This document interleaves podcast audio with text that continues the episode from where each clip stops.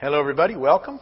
Once again, as we continue on in our study that we're doing on, uh, at this point in time, the book of Matthew, we're up to chapter 4 of the book of Matthew. We're taking it a verse at a time and working through it together, uh, trying to cover a chapter as we get together and meet in the 20 or 25 minutes or so that we have together. And so um, we're going to be looking tonight, Matthew chapter 4, and uh, there's some neat stuff in the chapter. Uh, we left uh, chapter 3, at the end of chapter 3, and we were at the baptism of Jesus, and uh, we talked about all that entails and what that means.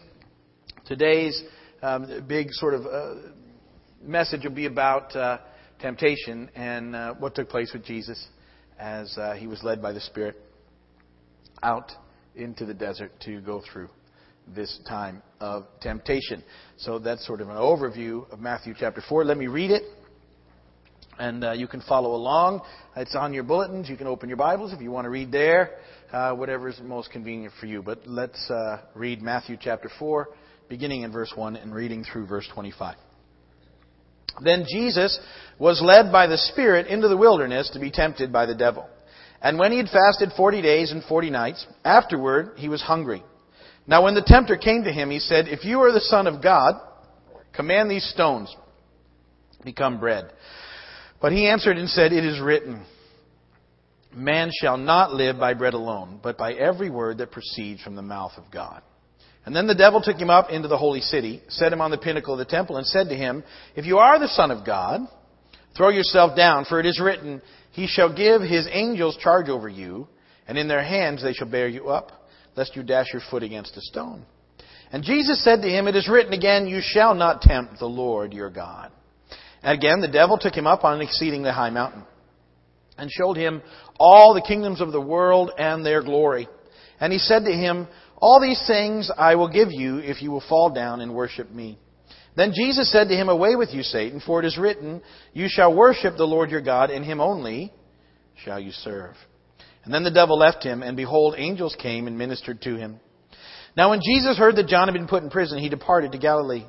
And leaving Nazareth, he came and dwelt in Capernaum, which is by the sea, in the regions of Zebulun and Naphtali, that it might be fulfilled which was spoken by Isaiah the prophet, saying, The land of Zebulun and the land of uh, Naphtali, by the way of the sea, beyond the Jordan, Galilee of the Gentiles.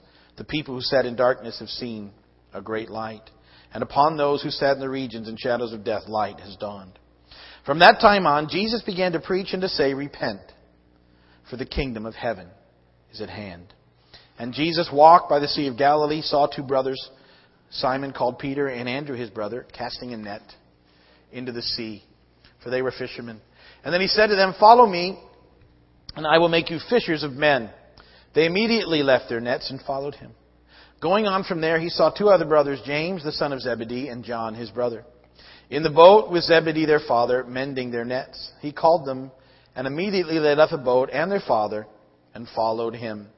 And Jesus went about all Galilee, teaching in their synagogues, preaching the gospel of the kingdom, and healing all kinds of sickness and all kinds of disease among the people.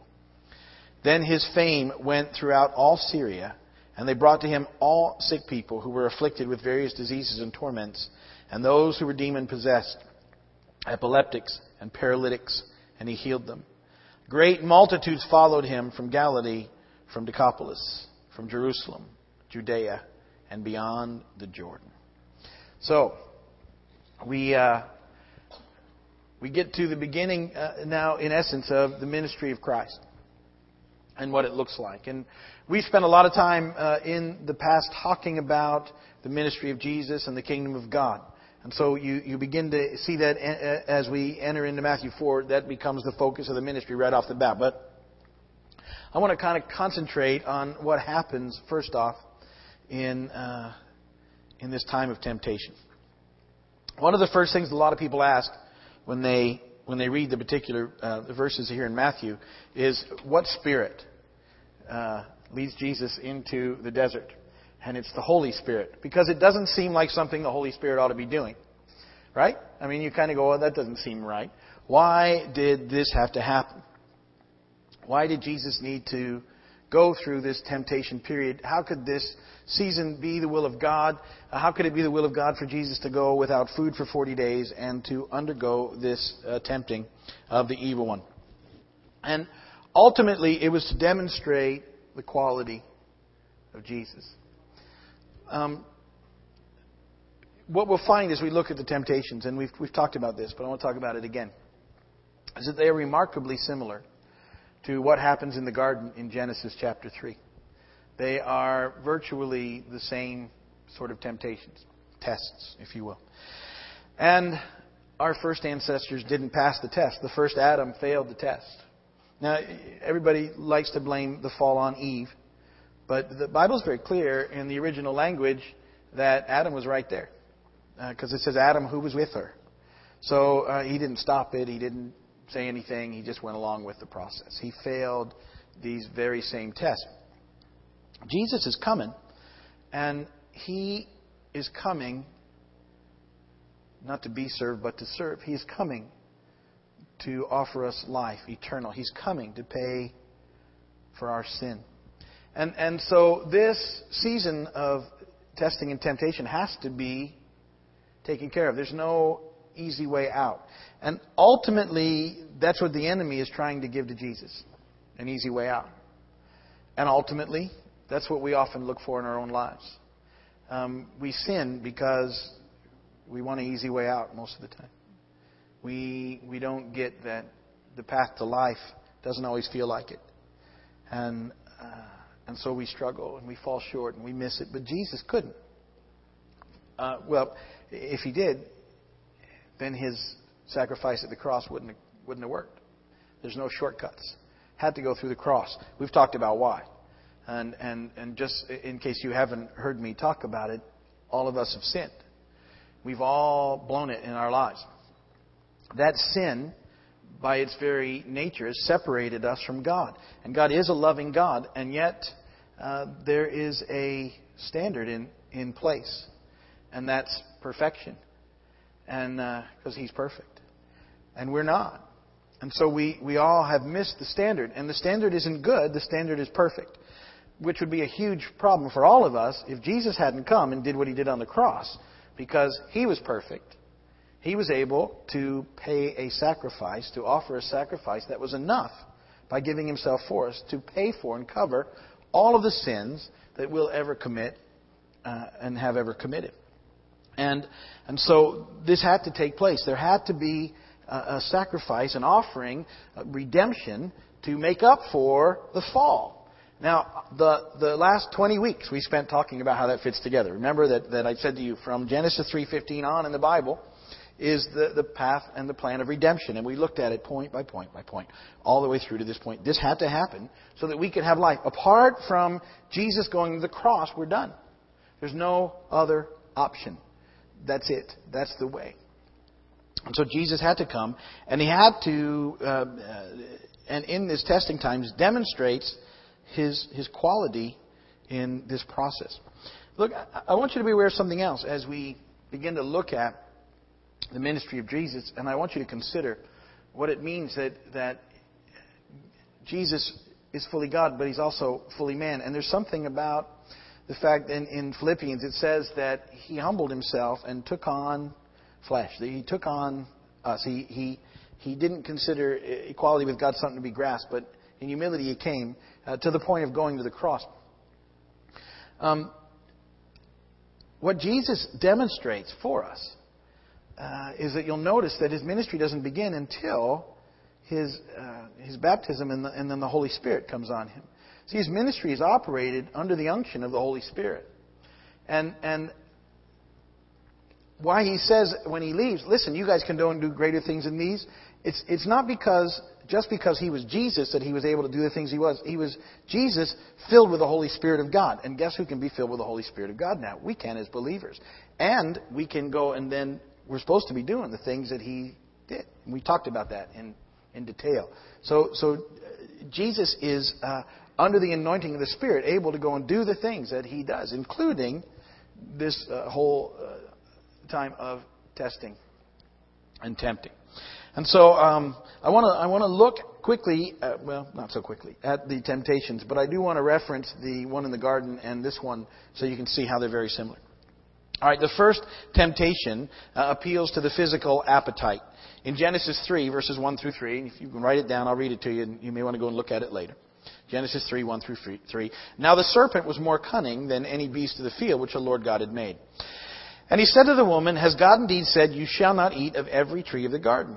And the woman said to the serpent, We may eat the, freeze, the trees, the fruit of the trees of the garden, but of the fruit of the tree which is in the midst of the garden, God has said, You shall not eat it, nor shall you touch it, lest you die. Appealing to the physical appetite. In Matthew 4 3. Now when the tempter came to him, now the, the enemy's trying to get Jesus, he said, If you are the Son of God, command that these stones become bread. The enemy uses that little tiny accusation to try and get at Jesus. If. If you are. If you are the Son of God. If. Or in other translations, since. But still, it's a. He's, he understand he's trying to get an action out of Jesus that would get him to act independently from the will of God. That's the whole point of the whole deal. All right? So the first one appeals to the physical appetite in both temptations. The, the, the second one appeals to the desire for personal gain. Genesis 3, 4, and 5. Then the serpent said to the woman, You will not surely die. For God knows that in the day you eat of it, your eyes will be open and you'll be like God, knowing good and evil. Huh. Sounds like a good deal there. You'll be like God. With Jesus, the enemy said this in Matthew 4, 6. If you are the Son of God, throw yourself down. For it is written, He shall give His angels charge over you, and in their hands they shall bear you up lest you dash your foot against a stone. Thirdly, the evil one appeals to an easy path to power or glory. In the garden, Genesis 3, 5, and 6. For God knows that in the day you eat of it, your eyes will be open and you will be like God, knowing good and evil. So that when the woman saw that the tree was good for food, that it was pleasant to the eyes, and a tree desirable to make one wise, she took of its fruit and ate. She also gave to her husband with her, and he ate. They failed the test. Matthew 4, 8 and 9. Again, this time to Jesus, the devil took him up on an exceedingly high mountain and showed him all the kingdoms of the world and their glory. And he said to him, All these things I will give you if you will fall down and worship me. Get at this point that, that the evil one has the power to do and fulfill that promise um, because they'd all been given to him because of the fall. Remember, he gained access to God's good creation, uh, perfect creation, because of the fall. He was the, he's the little g God of this age and of this world. He, he could have done it if Jesus had done what he said. Also, in each one of the temptations, uh, the, the enemy in, in the garden and in the desert, the enemy twists God's word. And he does this a lot. Uh, in Genesis 3 4, it says, Then the serpent said to the woman, You will not surely die.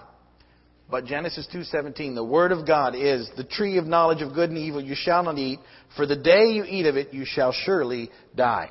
That's the word of God. And yet the enemy says, "Oh, you won't surely die." He didn't really mean that. That was for a different time, a different culture, a different age. That doesn't apply now. We've come a long way. Matthew 4:6 the enemy says, If you are the Son of God, throw yourself down, for it is written, He shall give His angels charge over you, and in their hands they shall bear you up, lest you dash your foot against a stone. The enemy is quoting from Psalm 91, verse 11 and 12. But he skips a chunk of the phrase in the middle that says, In all your ways. And the psalmist is alluding to the fact that the promises are for those who are doing the will of God. And the enemy leaves that part out. Because that's how he twists Scripture. So he, he twisted it just a little bit. That's not what the Scripture says. And, uh, it's not what happens. So the first Adam failed the test. The second Adam passes the test. And Jesus demonstrates his willingness to follow the will of God. The, the enemy was trying to have Jesus be a Messiah some other way than the way of suffering that God had appointed. But Jesus didn't give in to that temptation or any other temptation. while he was here. And he defeated temptation by trusting in and following the will of God. And he knew the will of God because he knew the Word of God. And you see, with Jesus, what he does is he answers each one of those tests with Scripture as the enemy would throw this stuff at him. And, and get that, that um, it would have been, a, Jesus had been fasting for 40 days. He was hungry. Um, I don't know about you, I don't always make my best decisions when I'm hungry. In fact, if I'm really hungry, you probably don't want me making any decisions until someone has given me food. my, my kids know it well. Daddy, is there a pound cake nearby? no. Um, and and so he's he's at that spot where he's he's in his own strength he's not going to make it. But see, he's empowered by the anointing of the Spirit. And, and this, this needs to be true in our lives. Look, look, the enemy is really good at getting us when we're weak. Do you get that? You don't get that many attacks when you're really on top of things. They come, but they're like, it's when you're struggling already, when things aren't working out right, when you're already sort of down and low, when you're already sort of kind of just a little off or upset or, you know, disappointed or things aren't working out, and all of a sudden you're, oh man, and then it's just a little thing. You just need, the enemy just needs to give you a little push. And, and sort of change the, the, the word just a little bit. And, and one of his favorites, the enemy loves this one. God wants you to be happy. I have had so many people try to justify sin with that little phrase. I get it. But it's not what the book says. And he does care about your happiness, but he cares far more about your character. And he cares far more about us being obedient to his will. Out of a response of love. Sometimes, see, we miss it and we try and do this stuff out of because of a regulation, and it never works. It has to be out of a response of love. Anyway, um, I, I, love the verses that, that Jesus he, he, he would speak the word each time. In Deuteronomy eight three, uh, when he had to do with the bread, he says, uh, So he humbled you, allowed you to hunger, and fed you with manna, which you did not know, nor did your fathers know, that he might make you know that man shall not, man shall not live by bread alone, but man lives by every word that proceeds from the mouth of the Lord. That's the scripture that Jesus quotes back to the enemy when he tells him to turn the stones to bread. You understand Jesus could have turned the stones to bread, right? He could have. Deuteronomy 6:16, when uh, the enemy tries to tempt him to test Lord, he Jesus says, "You shall not tempt the Lord your God, as you tempted him in Massah." And in Deuteronomy 6:13, Jesus says, "You shall fear the Lord your God and serve him, and shall take oaths only in his name. Serve the God and, and serve the Lord God and fear him only." So uh, he had the response, and he knew that he was going to stand on the word of God. Here's the thing, just so you know, temptation looks pretty much the same today. Um, the enemy, for all his craftiness, hasn't changed his tactics, which which is good because we can be aware of his tactics. And and the big three he uses, he used in the garden and he used in the desert, and they're the big three that get us. 1 John two sixteen. For all that is in the world, the lust of the flesh, the lust of the eyes, and the pride of life is not of the Father, but of the world. Those are the three that get us in trouble all the time.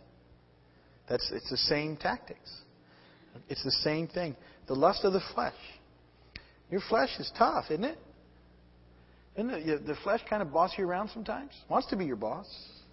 Wants you to comfort it, take care of it, do exactly what it wants all the time.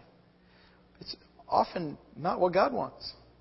And, and so, but it's a, it's, a, it's a tool. The lust of the eyes, we live in a culture that really makes that difficult because we, things look good. And we think, well, that looks good. You, you ever struggle with there's that, that whole process. It seems like sometimes you, you sort of you, you end up thinking, wow, that, that's a, that person has it better than I have. I'd like to have what that person. If only I had what those people have, then I'd be all set. If only I had those things. See, we get all caught up in this this stuff, and it, it doesn't work. But it's the same deal. And the pride of life. Um, pride will get us in trouble. Anybody here ever have your pride get you in a little issue? And again, we get, you know, the thing is, how about this? Do you ever feel it coming on and you go with it anyway? That's when you know you're really in trouble. You, you start thinking to yourself, that's my pride getting in the way. But it's so far in the way that you can't back out of it, and you have to just keep following it for a little while longer. And I, I however, at least when you recognize it, you're, you're on the right track. But it'll still get us in trouble. But here's the good news. Because Jesus passed the test, and willingly went to the cross and gave his life as a payment for our sins and then sent the Holy Spirit to dwell in us now, we now have the power, available to us to stand on the Word of God and overcome the temptation that the enemy throws at us if we choose to. We still get to make a choice. And, and that's really the big part of our walk right now. We, we're deciding all the time how are we going to do it? Are we going to do it God's way or are we going to do it our way? God's way our way. God's way, our way. And it's, it's, it's our daily struggle. Will we pick up our cross daily and follow after God? Or will we grumble and complain and do it our way and, and once again sort of miss the mark and ask for forgiveness and then start all over again? Keep on going and trekking so that we don't uh, keep missing. And, and it's, it's this process that we need to be very much aware of and involved in. And so Jesus passes the test and he begins his ministry. And uh, along the way, he begins to gather disciples. I, I, love the phrase, follow me and I will make you fishers of men. Um, there's, there's something very poignant in the process. And uh, uh he was grabbing these fishermen. And uh, you, how do you think? Um, I like the story. John and James are actually in the boat with their father, and they're working. They're mending nets, and uh, I wonder how Zebedee felt when both his sons said, "See ya." I bet he wasn't the happiest captain on the block. What? It was the family business, and they just left. Um, sort of uh, sometimes that that uh, there's some difficult decisions to be made along the way in the journey, but they decided to go. They they knew immediately that there was something that that they wanted to follow, and here was this rabbi who was saying, Come, follow me, and I'll make you fishers of men. It was it was a huge deal. And they, they followed. And, and Jesus began, under the anointing of the Spirit, this ministry that we talk about so often. And he began to tell the people they needed to repent, which was, we've already talked about what repentance is in, in, uh, in the first part of the, this lesson in, in Matthew. Uh, as John the Baptist's message, repent, for the kingdom of God is at hand. Jesus takes up the call. Repent, change, turn, you're not living rightly. Turn and, and move towards God. Repent. For the kingdom of God is here. It's not fully here, but it's here in part because Jesus is here. And he's he inaugurated the kingdom at this point in time. And he begins to demonstrate who God is by praying for people, by speaking God's word, His love, by encouraging people. And, and people's lives are changed dramatically because the kingdom of God is here. And it still has that power today to change people's lives dramatically and, and to move us along in the process. So that's where he's heading. That's what's going on. That's the bulk of chapter 4 and where we're heading. And we will um, pick it up from there. Next week, as we get together, we'll be in Matthew chapter 5. So if you'd like to read ahead, Go ahead. Listen, in those bulletins, you, you see there's a little question thing on the other side of the prayer request. If you ever have any questions you want me to try and answer from any of the lessons or the things that are coming up, write them down. And uh, please write them legibly and, and in a 16 point font so that I can read them. and, uh, and then I will answer those questions for you. Okay? And just turn them in any time and we'd be happy to answer them. Or you can email me and, and get them to me that way, and I'll answer them when we get back together the next time. So that's in there for you. That's uh, something we change a bullet, and I'm happy to answer those questions if I can. All right, and if I can't find the answer, I'll either make one up, or I will go and do some research. No, I will. I will do some research. I promise. Um, so we're good. Pass out your prayer request to me. We'll call it a day there. If you're at one of the venues, they'll pray for you there. Thank you for watching on video. And uh, if you need anything, uh, you can go ahead and get a hold of us on the internet or by phone or whatever. God bless you.